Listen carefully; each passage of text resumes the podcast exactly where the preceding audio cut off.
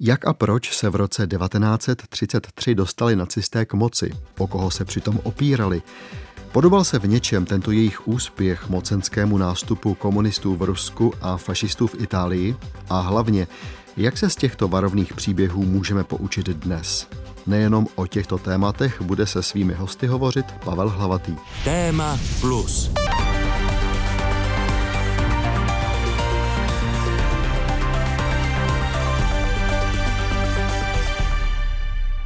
Jak přesně vypadalo uchopení moci nacisty v lednu 1933? Zeptal jsem se právního historika Radima Zeltenreicha. V podstatě lze říci, že samozřejmě ten 30. leden je takové přelomové symbolické datum, ale je třeba si uvědomit, že ty procesy už probíhaly vlastně předtím, zejména v roce 1932 a byly dokončeny pak až o rok později v roce 1934. Takže pokud se vrátím trochu do minulosti, tak je třeba si uvědomit, že na jaře roku 1932 proběhly prezidentské volby, kdy nicméně byl ještě Hitler poražen von Hindenburgem, který začíná pak svůj druhý mandát prezidentský sedmiletý. Potom probíhají také parlamentní volby, jednak na jaře, kdy nacisté získávají 37% a jsou nejsilnější frakcí v říšském sněmu, Nicméně Hitler odmítá pouze pozici vícekancléře. Ta situace se řeší dalšími volbami v listopadu 1932, kde už je vidět určitý odliv podpory nacistů zhruba 3,5%, což bylo tehdy v západním tisku vykládáno jako už počátek, tedy konce Hitlerova hnutí. Ale samozřejmě velmi předčasně, protože v této době ty prezidiální kabinety, které vládly, ztrácejí dále podporu a Hindenburg jako prezident je přesvědčen k tomu, aby to tedy nakonec Hitlerem zkusil a v lednu 1933 je tedy jmenuje říšským kancléřem. To ale ještě nejde považovat za samotné uchopení moci. V podstatě ta vláda, ve které je Hitler, v ní jsou tedy pouze další dva nacisté, jednak Frick a jednak Göring, a má se za to, tak to alespoň předpokládal tvůrce tohoto plánu von Papen, který byl vícekancléřem, že vlastně Hitler je pouze angažován a že je to všechno tedy záležitost, kdy bude pouze sloužit zájmům tedy konzervativců. Přibližme si atmosféru pochodňového průvodu v Berlíně v noci z 30. na 31. ledna 1933, kdy nacisté oslavovali jmenování Adolfa Hitlera kancléřem a také záznam z deníku pozdějšího ministra propagandy Josefa Goebbelse. 31. ledna 1933. Už je to tak. Sedíme na Wilhelmstrasse.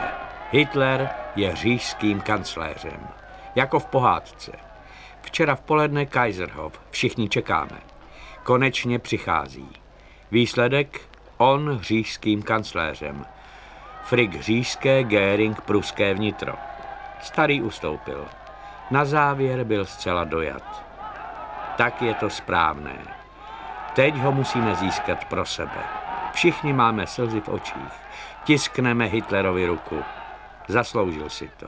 Velký jáso. Venku jásá lid. I hned do práce. Reichstag bude rozpuštěn. Za čtyři týdny nové volby.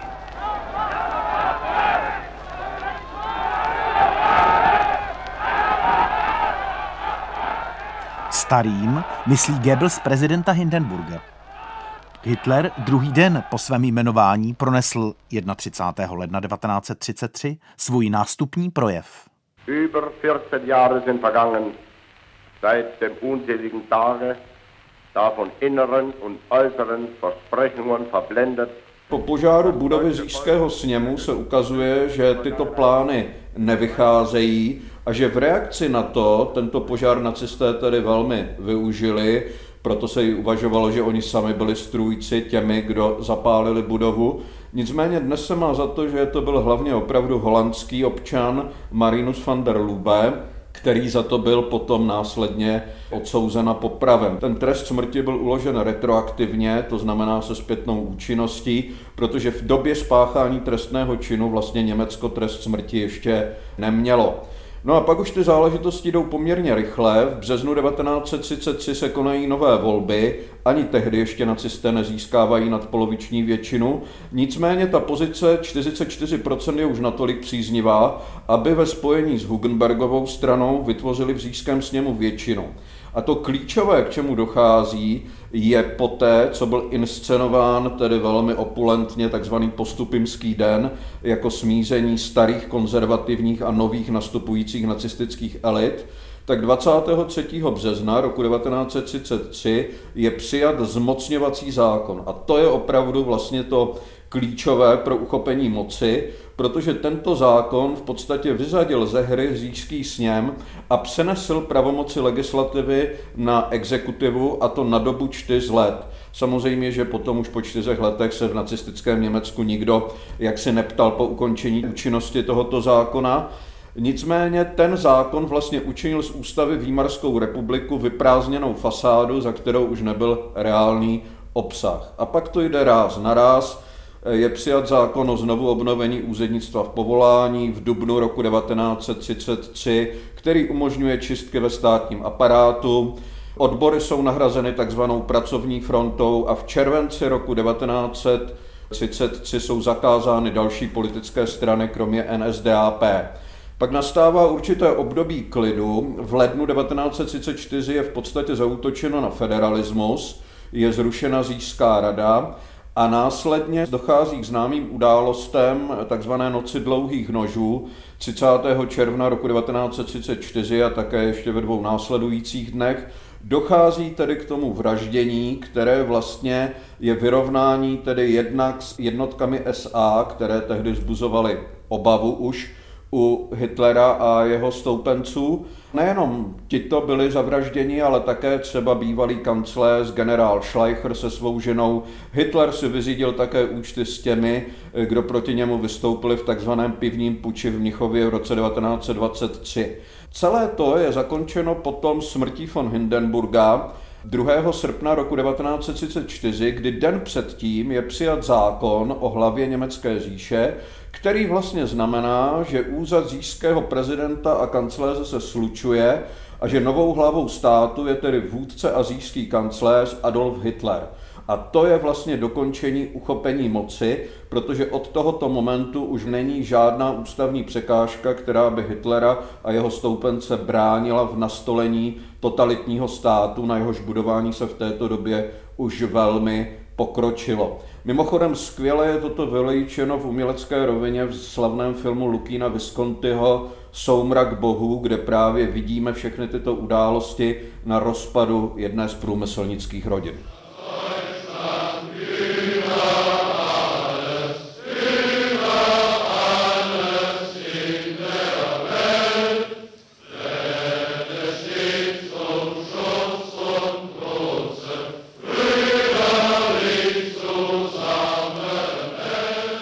Hymnu Výmarské republiky si nacisté ponechali. Paradoxem je, že šlo původně o rakouskou císařskou hymnu. Ta však měla, pochopitelně, jiný text. Autorem hudby byl skladatel Josef Haydn. Filolog a literární historik Viktor Klemperer zachytil nástup, fungování a konec nacistické éry ve svých obsáhlých denících, publikovaných po druhé světové válce. 30. března, čtvrtek. Nálada jako před pogromem za nejtemnějšího středověku či v nejzaostalejších končinách carského Ruska. Ten den byla zveřejněna nacionálně socialistická výzva k bojkotu. Jsme rukojmí. Převládá pocit, že tahle hrůzovláda nemůže dlouho trvat, ale v pádu nás smete sebou. Fantastický středověk, my ohrožené židovstvo. Vlastně pociťuji víc hanbu než strach. Hanbu za Německo. Já se vždycky opravdu cítil jako Němec a namlouval jsem si, 20. století a střední Evropa jsou něco jiného než 14. století a Rumunsko. Omyl. Oh.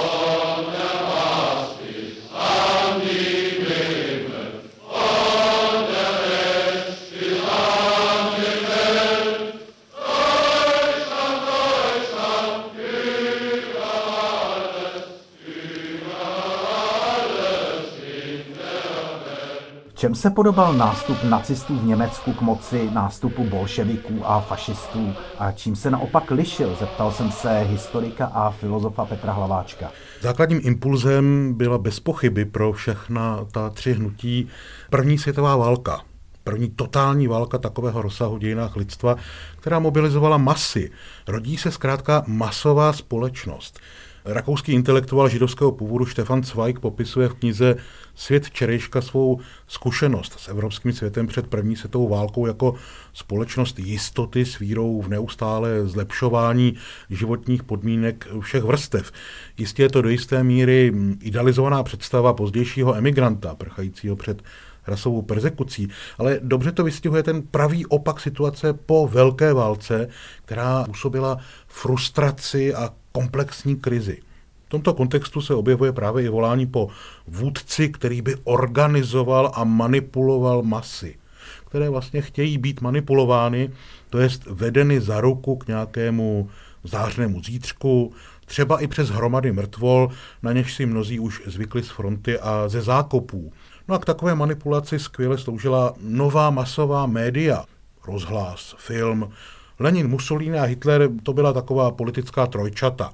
Všichni by vlastně mohli podepsat Mussoliniho heslo vše ve státě, nic mimo stát, nic proti státu, poněvadž je spojovala nenávist ke svobodě, k politickému liberalismu a liberální demokracii, již považovali za chaos a která je ovšem opakem totalitarismu. Mohli bychom zde vypočítávat množství detailů, v nich se fašismus, nacionální socialismus a komunismus lišili. Ovšem ve všech třech případech hraje hlavní roli vůdce, masa, stanovení nepřítele, cíl a jednoduchá řešení. Ve všech třech případech jde o paradoxní amalgám socialismu a darujícího modernu, technickou civilizaci a budoucnost, kdy se ale zároveň žongluje s konzervativními hesly, s imperiální tradicí, svatou říší, vyvolenou třídou, národem či rasou. Jeden odlišný detail bych přesto zmínil. Zatímco fašismus a nacionální socialismus se odehrávaly tak říkajíc v našem civilizačním okruhu, sovětsko-ruský bolševismus je jiný. Napájí se povrchně ze západních ideových zdrojů, z komunismu, marxismu ale jeho touha po modernizaci je v posledku jen jinou formou eurazijského ruského imperialismu. Rusko či Sovětský svaz má sice evropské mimikry, ale je to jiná civilizace, která se míjí nebo jen povrchně setkává s velkými západními příběhy, k nímž patří renesance, reformace či osvícenství. Po druhé té válce se hlavní aktérkou diskusí o původu, totalitarismu, jeho odlišnostech, specifických proudech stala americká filozofka Hanna Arendtová, sama židovsko-německá emigrantka. Podle nich jsou totalitární hnutí jakýmsi podzemním proudem západní tradice, který se v čase hlubokých civilizačních krizí může zmocnit Evropy, což se právě stalo. Obsáhlé dílo filozofky Hanach Arentové, Původ totalitarismu, patří dodnes, přestože bylo poprvé publikováno na počátku 50. let, k základním textům o totalitním myšlení a vládnutí. Poslechněme si alespoň krátkou ukázku. Více než bezpodmínečná loajálnost členů totalitních hnutí a podpora lidových mas totalitních režimů nás zneklidňuje skutečnost, že tato hnutí nesporně přitahují elitu, nikoli pouze deklasované živly ve společnosti. Množství význačných osobností, které totalitní hnutí počítá mezi své sympatizanty, souputníky nebo dokonce členy strany, je skutečně alarmující. Bylo by velkým zjednodušením, kdybychom tento fakt vysvětlovali uměleckým hledáním a intelektuální naivitou. Tato přitažlivost totalitního hnutí pro elitu je stejně významným klíčem k pochopení totalitárních hnutí, jako jejich méně překvapivé spojení s lůzou. Naznačuje specifickou atmosféru, celkové klima, v níž se totalitarismus prosazuje. Mohl bych zde nyní uvádět řadu jmen myslitelů, kteří se nějak snažili vysvětlit důvody vzniku o něch tří totalitarismů, asi to bude pro posluchače paradoxní, ale velmi inspirativně je analyzoval Edward Beneš v roce 1935 v eseji o duchovní krizi poválečného evropského člověka. Beneš tehdy ještě varovně a jasnozřivě všechny tři totalitarismy charakterizoval jako, a teď cituji, revoltu vášně, instinktu a kolektivního mysticismu proti rozumu, které se vyznačují kultem vášně a citu, kultem kolektivního násilí, kultem takzvaného osvobozujícího činu, rasového a nacionálního titanismu, politického absolutismu. Ve stejném roce vydal holandský historik Johan Heusinga esej Ve stínech zítřka, v němž popisuje kořeny totalitního antihomonismu obdobně. Navíc přichází s pojmem puerilismus, kterým označuje krizi jednotlivce, jenž se stává součástí masy a zůstává tudíž občansky a politicky nedospělým. Výsledkem je podle něj chování společnosti, která jedná nedospěleji, než by odpovídalo jejím schopnostem, zůstává na úrovni chlapeckého věku, což se stává trvalým postojem a je to průšvih.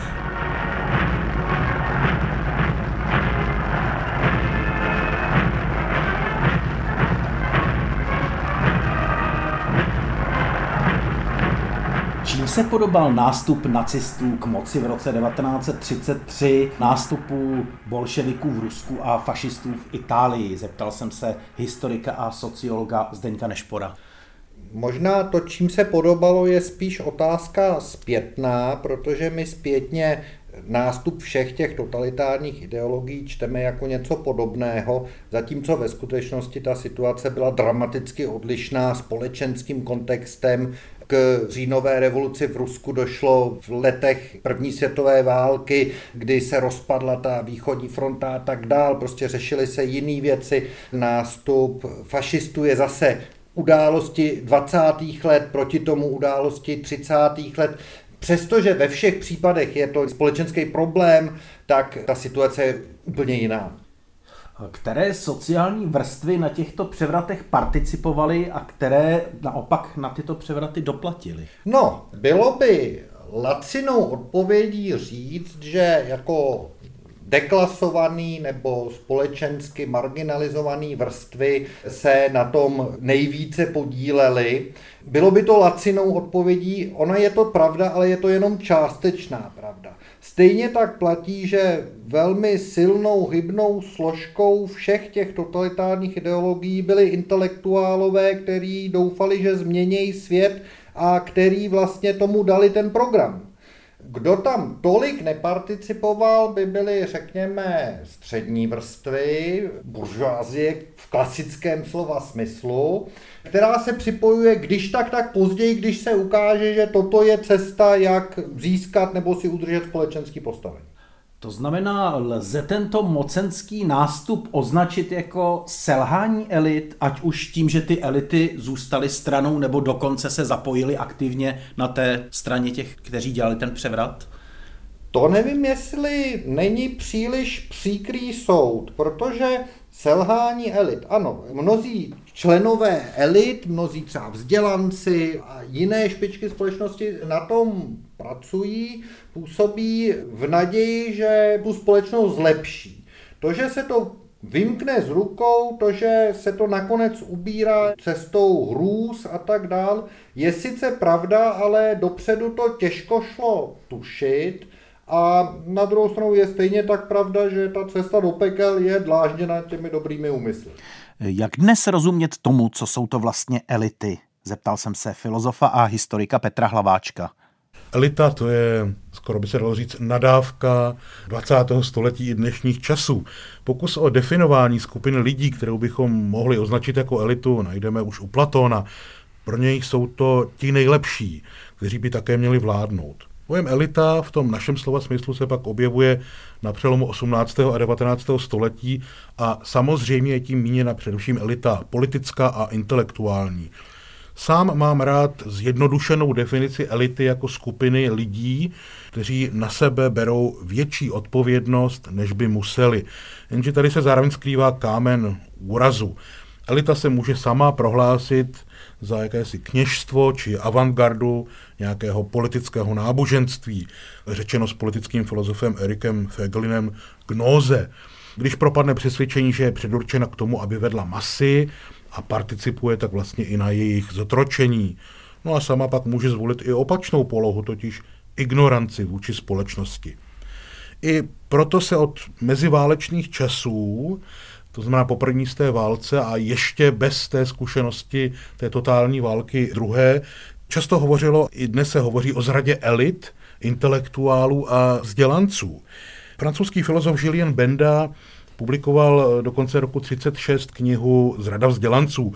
Osobně si však myslím, že řeči o zradě elit jen nepatřičně zbavují viny a odpovědnosti konkrétní lidi, kteří třeba i tvoří masu a kteří se nakonec sami rozhodnou stanout na straně zla. Prostě neplatí, a to ani dnes, že jak si stačí, aby jakási elita, či dokonce snad intelektuálové patřičně vysvětlili občanům, co je to ta svoboda a demokracie a ti si pak řeknou, aha, to stojí za to, abychom nějak opečovávali a pěstovali.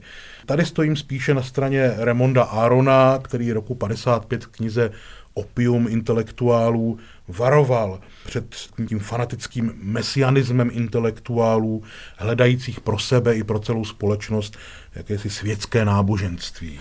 Španělský filozof José Ortega y Gasset publikoval v roce 1930 pod vlivem nástupu masových hnutí a totalitních režimů knihu Vzpoura davů. Poslechněme si dvě ukázky, ve kterých se Ortega snaží postihnout chování takzvaného masového člověka. Jeho postřehy jsou rozhodně inspirující i dnes. Davový člověk se cítí dokonalým. Máli se cítit dokonalým člověk vybraný, musí být ješitný.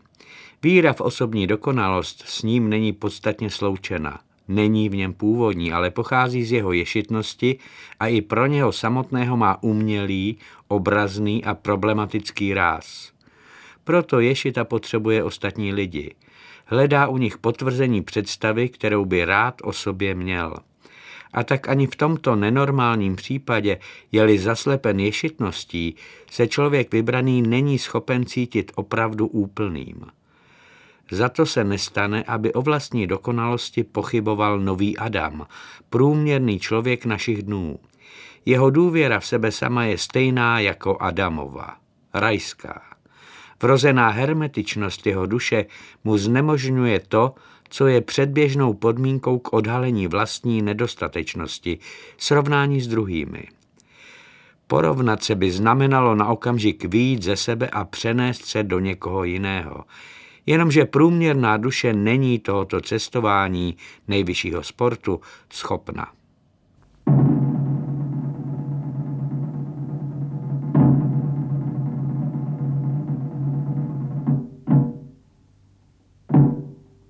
Zde se setkáváme s rozdílem, který je od věčnosti mezi hlupákem a člověkem důvtipným.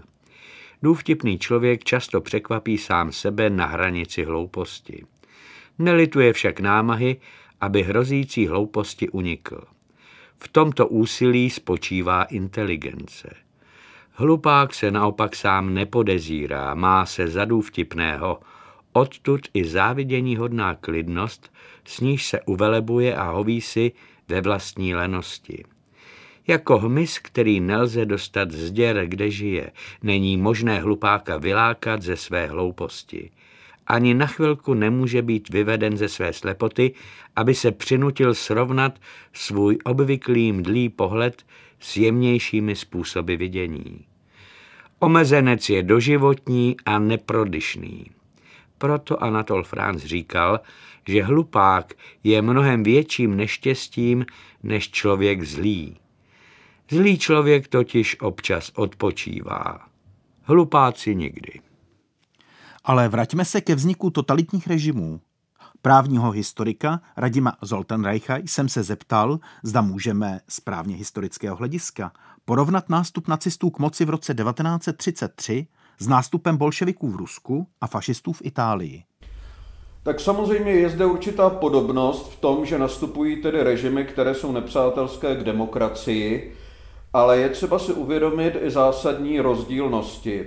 Rusko bylo naprosto rozvrácený stát, byla to válečná doba a tady skutečně můžeme hovořit o metodě puče, který využili tedy bolševici k uchopení moci, násilnému uchopení moci. Když to u fašistické Itálie roku 1922 je tomu přece jenom trochu jinak, protože ten známý pochod na Zím sice vykonává nátlak na italskou vládu, případně krále, na druhé straně ale tam bylo velmi reálné, že celé to fašistické hnutí mohlo být potlačeno. V podstatě vše záviselo na králi, který mohl podepsat eh, už připravený dekret o vyhlášení výjimečného stavu a v tomto případě, kdyby armáda zasáhla proti nedostatečně vyzbrojeným jednotkám fašistům, dá se předpokládat, že by to nebyl žádný problém.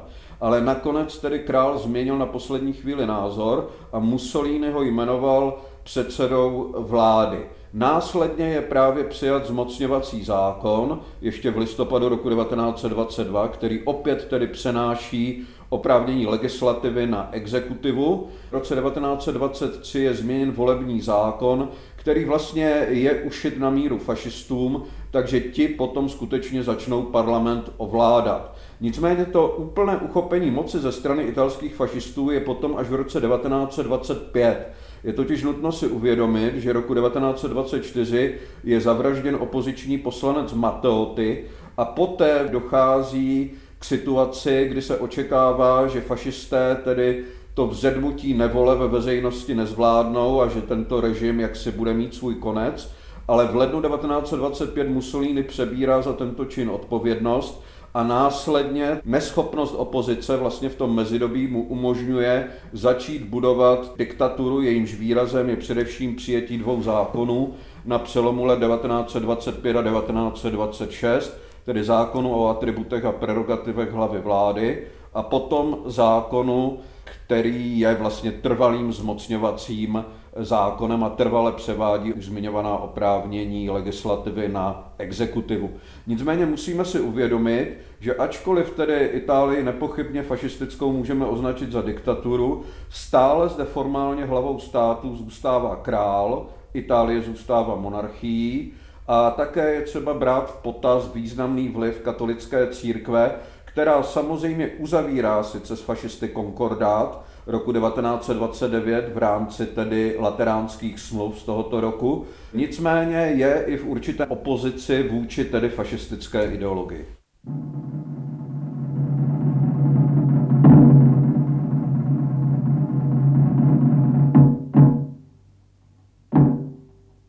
Které byly sociální příčiny vzestupu těch totalitárních režimů, zvláště pak toho nacistického v Německu? Pokud zůstaneme u toho nacistického, tak jednoznačně hospodářská krize. Je to ten hlavní mechanismus, ale není jediný. Německo z první světové války vyjde jako krutě poražený. Tam se ta hospodářská krize snoubila s dalšími důsledky, se symbolickým poškozením a tak dál, takže tam je to asi evidentní záležitost. V případě pochodu na Řím a v případě říjnové revoluce samozřejmě taky jsou tam některé strukturně podobné prvky, ale to jsou vlastně ve všech převratech v tom případě. Jaká byla při nástupu totalitních stran k moci role demokratických stran, těch, které spolupracovaly s těmi totalitními, i těch, které proti ním se snažili nějakým způsobem bojovat? Tady je třeba říci, že v tom německém politickém spektru právě při tom hlasování o přijetí zmocňovacího zákona roku 1933 si všechny demokratické strany s výjimkou, čestnou výjimkou sociálních demokratů, podepsali ortel smrti, když pro tento zákon hlasovali.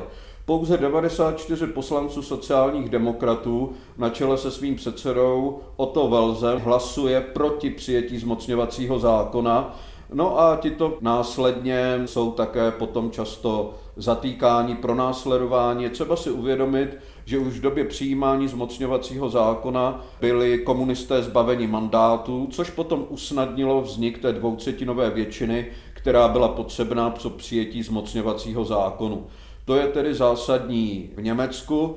Pokud se týká fašistické Itálie, tak tam samozřejmě ta Mussoliniho vláda také byla koaliční, byla z ní řada tedy zkušených matadorů politických z dřívějších dob, ale právě ta určitá bezzubost té opozice, zejména v situaci, kdy po té vraždě Matteottiho byla situace zralá k tomu, aby nástup fašismu byl zastaven, tak to opozice nevyužila. A role těch stran, které šly s těmi totalitními původně do koalice, ať už v Německu, v Itálii nebo dokonce i v tom Rusku? No, V Rusku to byly vlastně pouze leví esezy, že jo? když to vezmeme do důsledku, protože vlastně tam byla určitá šance na vytvoření koalice na bázi socialistických stran, ale Martov v čele menševiků neustál ty provokace z bolševické strany, opustili to zasedání Ruského sjezdu Sovětů. Tam potom pouze eh, byli leví esezy, kteří byli časem odstraněni. No a co se týče fašistické Itálie, tak tam ty strany postupem doby ztratily jakýkoliv vliv. V nacistickém Německu byly 14. července roku 1933 zakázány veškeré jiné politické strany, kromě NSDAP. Posloucháte pořad Téma Plus. Příběhy o tom, jak minulost ovlivňuje současnost. Pořad najdete také na webu plus.rozhlas.cz v aplikaci Můj rozhlas a v dalších podcastových aplikacích. Dají se najít nějaké společné podmínky úspěchu, proč ony totalitní strany uspěly zrovna v tom kterém období? Zeptal jsem se právního historika Radima Zoltanreicha. No tak samozřejmě, když si vezmete bolševické Rusko, tak je to totální rozklad eh, v té době. Samozřejmě prozatímní vláda zejména tedy nedokázala vyřešit ten odpor, bytostný odpor k válce, kdy celá řada vojáků se vzdávala, přecházela do zajetí, prchala, takže to byl asi ten zásadní problém, který dokázal Lenin jako zdatný taktik využít. A když vezmeme potom do úvahy, že Trocký právě prosazoval ani mír, ani válku, tak Lenin veškerou vahou autority se zasloužil o to, že tedy nakonec byl přijat Breslitevský mír. Pokud se týká tedy fašistické Itálie, tak tam byla využito situace rozvratu, kdy ačkoliv Itálie byla na vítězné straně po první světové válce, tak se hovořilo o tom, že je to zmrzačené vítězství Vittoria Mutilata a že právě Italové nedostali ty územní zisky, které se snažili mít a také si je třeba uvědomit ten ekonomický rozvrat země, stávky, kdy mezi levicí a právě fašisty propukaly regulérní boje, zejména v Boloni, která byla levicová, to bylo velmi výrazné. No a v důsledku toho všeho byli fašisté chápáni právě králem a dalšími jako ta strana, která zajistí určitý pořádek a nástup zádu po tom čtyřletém rozvratu, takže to bylo využití této situace. No a co se týče nacistického Německa, tak tady se někdy říká, že ten úspěch nacistů je dán zejména třemi faktory. Jednak to byl ten pocit ponížení Němců po Versalské mírové smlouvě, kdy právě ta otázka demilitarizace, placení reparací, odstoupení území, to vše nahrálo demagogovi, jakým byl Adolf Hitler, který byl opravdu v tomto smyslu mimozádně nadaný. Má se za to, že kdyby Hitlera nebylo, že by Německo asi prošlo nějakou fázi pravicové diktatury, nicméně, že by to nebylo nikdy tak výrazné jako právě pod jeho vedením. No a třetí faktor byl právě hospodářská krize z roku 1929. Je třeba si uvědomit, že ve volbách z roku 28 získali nacisté 12 mandátů, kdežto ve volbách v roce 1930 už 107. Čili v době, kdy už ta hospodářská krize dopadla na Německo plnou vahou, byly asi 3 miliony nezaměstnaných, tak vidíme ten raketový nástup popularity nacistů z 12 na 107 poslanců. To myslím velmi dobře dokumentuje celý ten problém. Historika a sociologa Zdeňka Nešpora jsem se zeptal, kde se konkrétně u nacistů vzal ten opravdu velmi výrazný kult násilí, který se projevoval jak v průběhu cesty k moci, tak následně při fungování nacistického režimu. Do určité míry souvisí vlastně s tou nacistickou ideologií od počátku, protože tím, že se pokoušela stavět na nějaké germánské mytologii a záležitostech tohoto typu, tak měla k tomu blíž, řekněme, než nějaké jiné ideologické systémy.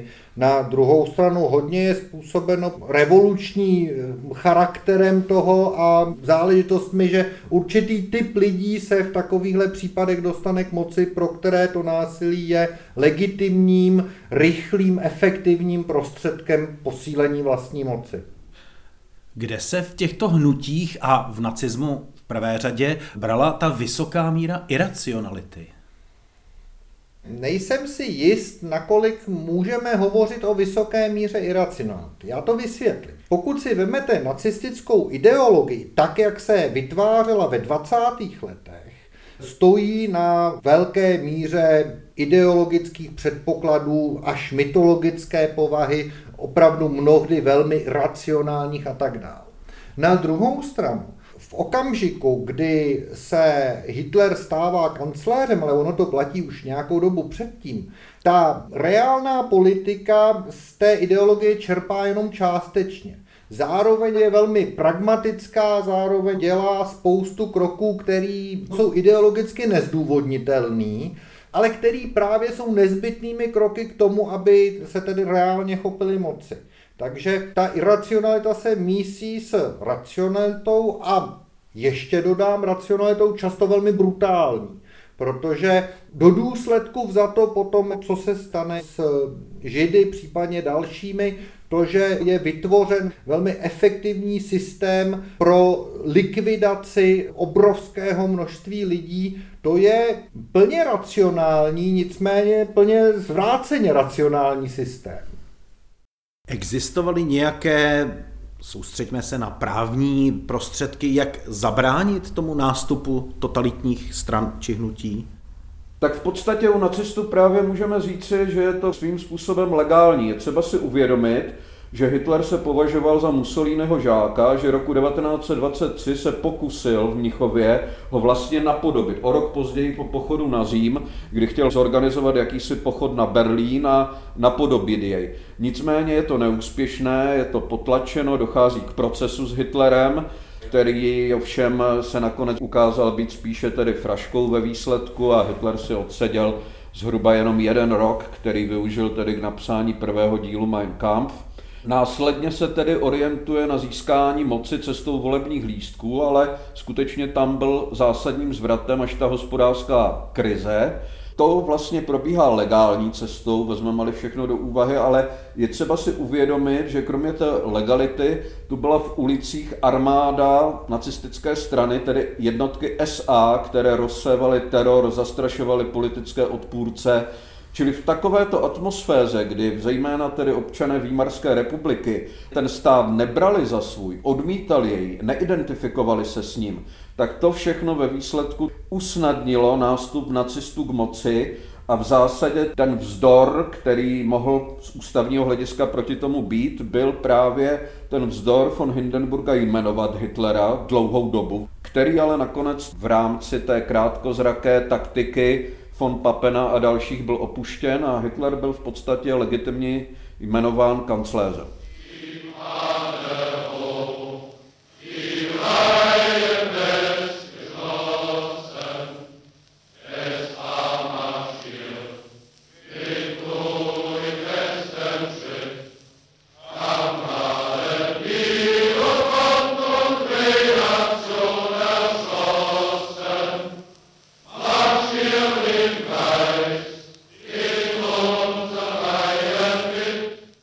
Hymna Výmarské republiky byla za nacistického režimu doplněna. Po Haydnovi se hrála ještě tato pochodová píseň SA, nazývaná Horst Wessel Lied, případně Die Hoch. Šlo o hymnu NSDAP. Autorem textu na lidovou melodii byl německý nacista Horst Wessel. Ale zpět k politice. Historika a sociologa Zdeňka Nešpora jsem se zeptal, Nemůže tedy demokracie zničit sama sebe, když právě při nacistickém převzetí moci bylo formálně vše v pořádku? Mohli bychom diskutovat, jestli bylo formálně v pořádku nebo nebylo. Ale problém v té době, a není to jenom problém Německa, je, že se diskutuje o povaze demokracie, protože ta klasická demokracie, tak jak se vyvinula v anglosaském světě, na té kontinentální Evropě moc nefunguje. Hledají se nějaké cesty na místo tomu, čemu pejorativně říkají kvantitativní demokracie, tak hledají nějaké cesty pro vytvoření nějaké kvalitativní, jinak pojaté demokracie. Konec konců ještě je to patrnější v italském fašismu, který se snaží vytvořit nějaký alternativní systém řízení společnosti. Potíž je v tom, že se to nikdy nepodařilo. Ale jestli se v téhle souvislosti dá nebo nedá mluvit o krizi demokracie, v našem současném světě je vlastně nějaká krize demokracie. Jsou pořád lidé, kteří jsou přesvědčeni, že hlasy by neměly mít stejnou váhu. Z nějakého úhlu pohledu mají vlastně pravdu. Na druhou stranu nedokázali jsme vytvořit nějaký všeobecně akceptovatelný a současně funkční systém, který by nabídl něco jiného. Dá se nějak zobecnit, proč demokracie, dalo by se říci, legálními prostředky zničí sama sebe? Já bych neřekl, že demokracie záměrně zničí sama sebe. Prostě na demokracie je útočeno. Demokracie jsou vlastně vždy pod určitým tlakem ze strany těch, kteří by rádi viděli vládu silné ruky, jiná řešení. Čili jedná se spíše o to, že ten tlak nakonec v důsledku situace, v důsledku okolností může být tak silný, že ti, kdo prostě jaksi k demokracii bytostně nesnášejí nebo neinklinují k ní, získají na svou stranu ty rozhodující do té doby třeba inertní masy, no a ty ve výsledku nakonec se přidají na jejich stranu a ta demokracie je zničena. Pokud se občan neidentifikuje se svým státem, není ochoten se pro něj nasadit, není ochoten jej bránit, tak to je potom ve výsledku ten konec. Vezměme si třeba že mezi soudci ve Výmarské republice, odhaduje se, že jich bylo 10 tisíc, tak pouze 300 bylo členy takzvaného republikánského soudního svazu, tedy těch, kteří aktivně podporovali Výmarskou republiku. To za mnohé podle mě vypovídá. Britský historik Richard Evans ve své monografii Nástup třetí říše uvádí některé důležité body, které jsme dosud nezmínili. Konflikty, které trápily Výmarskou republiku, přesahovaly rámec politických či hospodářských šarvátek. Jejich mnohdy osobní charakter vyplýval z faktu, že se neomezovali pouze na parlamentní půdky či volební boje, ale zasahovali doslova do všech součástí života obyvatel země. Pokud lze německému obyvatelstvu v letech vedoucích k nastolení Třetí říše jen sotva přisuzovat některou vlastnost, byl by to docela jistě nezájem o politiku. Lidé se v politickém dění na svůj úkor angažovali prokazatelně až nadměrně. Jeden z příznaků lze spatřovat i v mimořádně vysoké volební účasti. U většiny voleb dosahovala neuvěřitelných 80% oprávněných voličů.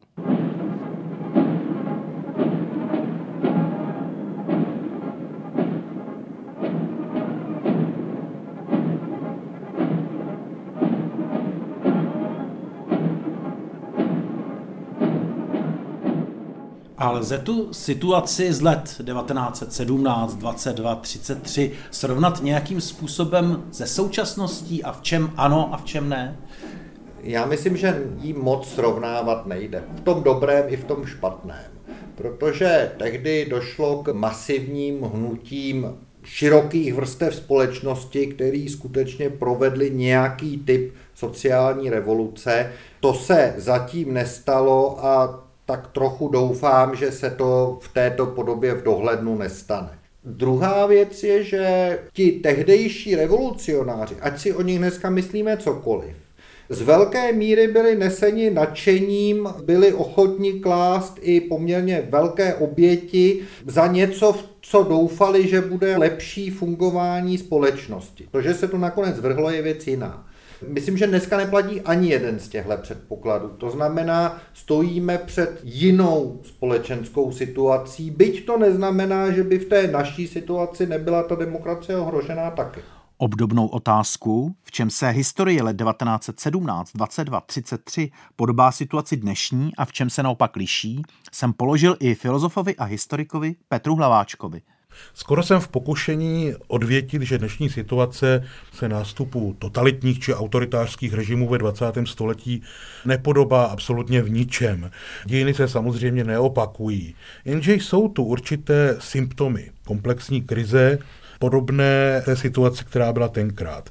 Zkušenost 20. století nám ukazuje, že ideálním prostředím pro propuknutí epidemie totalitarismu je revizionistická mocnost, která není spokojena s aktuálním světovým řádem, proto ho chce destruovat. Možná jsme až příliš rychle vytěsnili skutečnost, že rokem 1989, respektive 1991, kdy se rozpadlo sovětsko-ruské impérium, také skončila jedna velká válka, totiž válka studená. No a jsme u případu Ruska. Rusko se považuje za poraženého onom zmíněném globálním konfliktu, považuje rozpad Sovětského svazu za největší geopolitickou katastrofu 20. století a následky tohoto mentálního a ideového nadstavení můžeme sledovat posledních 20 let takřka v přímém přenosu. A v tom možná určitá analogie vůči poraženému Německu nebo řekněme ponížené Itálii a destrovanému Rusku je na bílé dní. Také právního historika Radima Zoltenreicha jsem se zeptal, zda lze z hlediska nebezpečí skrytě či otevřeně totalitních stran a hnutí srovnat současnou situaci z lety 1917, 22, 33. Tak já si myslím, že díky bohu tak daleko ještě nejsme, ale na druhé straně je třeba si opravdu uvědomit, že každá doba má své zvláštní specifické hrozby a tady bych je viděl opravdu v tom, jak snadno se šíří různé fámy, nepravdivá tvrzení, jak lidé mají stále větší potíž se orientovat tedy v tom, co je pravdivé, co je vymyšlené, co je jim předkládáno, jako čemu mají věřit, co mají následovat. Čili z tohoto hlediska se obávám, že historie vždy může zaskočit a že se může velmi rychle dojít k tomu, že ta situace bude podobná těm krizovým rokům, které jste právě zmínil. Stačí opravdu velký nárůst inflace. Vezměme si třeba tu obrovskou inflaci v Německu někdy do roku 1923. Tam se zpětně říká, že tahle inflace vlastně vychovala německý národ pro nástup nacistů. Čili opravdu nelze říci v době, kdy se ty jistoty dřívější začínají mizet, kdy lidé mají problém se orientovat, kdy panuje obecná nedůvěra v jakýsi mainstream sdělovacích prostředků, že to všechno ve výsledku může vyústit tom, že zdatní demagogové mohou ohrozit demokracii podobně zásadně, jako to bylo v uvedených letech.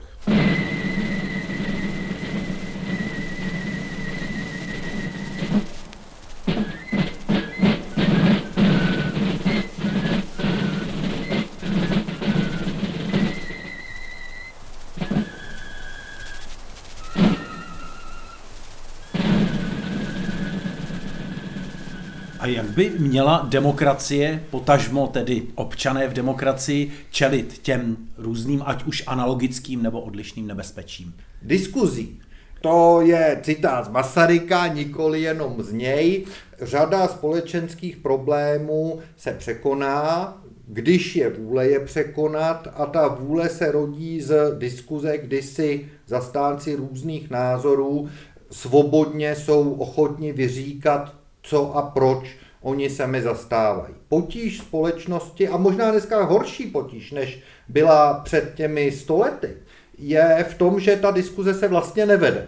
Každý má svůj názor, každý prezentuje svůj názor a není ochoten ustoupit opít. Pak se obtížně samozřejmě hledá nějaký konsenzus. Ale lze doporučit nějaké postupy? Já bych doporučil, aby se to udělalo tak jako v rodině, kdy samozřejmě vyjednávání mezi manželi taky vede k ústupkům, kompromisům a tak dál. Potíž je v tom, že právě tohle je ukázka toho, jak to dneska nefunguje, protože větší hodnotu než přetrvání toho vztahu, pro který je potřeba něco udělat, taky od něčeho ustoupit a tak dál, je projev vlastního ega a jít si svou vlastní cestou, takže výsledkem je, že více než polovina těch manželství se rozpadá. Jestliže takhle nefunguje ani rodina, je velmi obtížný, aby tak fungovala celá společnost. Následující ukázka zní velmi aktuálně, ale jde o úryvek z článku německého novináře Antona Erkelence, který byl publikován v červnu 1932. Obrana demokracie spočívající v neustálém duchovním vypořádávání se s ní, v argumentech, pro níž je zásadní odkaz na historii a výkonnost, je slabá. Vzhledem k tomu, že lži jsou nám každý den statisíckrát opakovány, musíme stejně často znovu a znovu opakovat i pravdu. Nepomůže nám přizpůsobivost, tichošlápkovství, mlčení a hra na schovávanou, ale vyznání a odvaha. Jak posílit sebeobrané mechanismy demokracie, aby totalitním nebezpečím ta společnost dokázala účinněji čelit? Samozřejmě by bylo užitečné, pokud bychom si z o něch zmiňovaných kolapsů svobody, demokracie a právního státu vzali nějaké poučení. Třeba v Německu se o to snaží robustním, vícegeneračním občanským vzděláváním, byť ani to není automaticky samospasitelná cesta. Základním kamenem společnosti odolné vůči vábení totalitarismu, to je nabídce rychlých a jednoduchých řešení složitých problémů, po jejímž eh, přijetí z pravidla následuje katastrofa, je kulturně politicky odolný jednotlivec, sebevědomý občan. Především bychom si už mohli po zkušenostech s brutálními totalitami 20. století osvojit vědomí, že svobodu a demokracii je třeba aktivně bránit, totiž nástroje právního státu a ovšem i represí vůči antidemokratickým živlům. Svoboda slova ano, samozřejmě, ale nikoli svoboda lhát, nikoli svoboda sloužit cizí mocnosti. Anglosaská část západu, to je Spojené státy, Kanada, Británie, Austrálie a Nový Zéland mají poněkud jiný postoj ke svobodě slova. No ale proč? Poněvadž jejich země a národy nikdy nebyly podvoleny totalitní diktatuře. Na rozdíl od kontinentálních Evropanů, kteří proto, alespoň formálně na základě své vlastní legislativy, odmítají ideologie směřující k potlačení lidských a občanských práv, jmenovitě nacismus, fašismus a komunismus. Hodně se mi líbila kniha amerického historika a intelektuála Timothyho Snydera On tyrany, o tyranii, kterou často doporučuji i svým studentům. Autor v ní předkládá 20 lekcí z průšvihu 20. století a hned název první lekce je úderný a jasný. Nepodřizuj se předem. A Snyder k tomu dodává, že předem projevovaná poslušnost je zdrojem politické tragédie. A zcela na místě je podle mě doporučení jeho poslední lekce, které možná bude znít pateticky, ale je prostým konstatováním ověřeného faktu. Měj odvahu. Pokud není nikdo ochoten zemřít za svobodu, potom všichni zemřeme v tyranii. Takový zcela konkrétní boj za svobodu nám nyní ukazuje statečná a krvácející Ukrajina, která obdivuhodně vzdoruje agresivnímu Rusku. Proto je třeba si připomínat, že nejde jen o to udržet si svobodu a demokracii ve vlastní zemi. Ohrožují nás i cizí totalitní diktatury, zejména Čína a Irán a právě i Rusko které se vrátilo ke svým nejhorším imperiálním tradicím a nyní vede proti Ukrajině genocidní válku. Ruský občanský aktivista Olex Orlov, představitel v Rusku zakázané organizace Memorial, nedávno publikoval esej, v němž konstatuje, že aktuálně čelíme ruskému fašismu s kultem vůdce, ideologií nadřazenosti jednoho národa, s užíváním násilí a teroru vůči vnitřním odpůrcům a války proti sousedům. Pokud tedy nechceme, aby totalitární a koloniální impérium, v tomto konkrétním případě Rusko, pozřelo další země, včetně Česka, je třeba tyrana a jeho hordu zastavit včas. Proto je nutné všemi prostředky pomáhat vždy napadenému, v tomto případě Ukrajině, která je štítem Evropy proti ruskému fašismu. A zároveň nesmíme zapomenout, že je tu ještě další a ještě více obludné revizionistické impérium, které nenávidí svobodu a demokracii, totiž totalitární Čína. Obávám se, že ve 21. století dostaneme mnoho příležitostí k odvaze, po které tak volá Snyder, abychom si uchovali vlastní čest.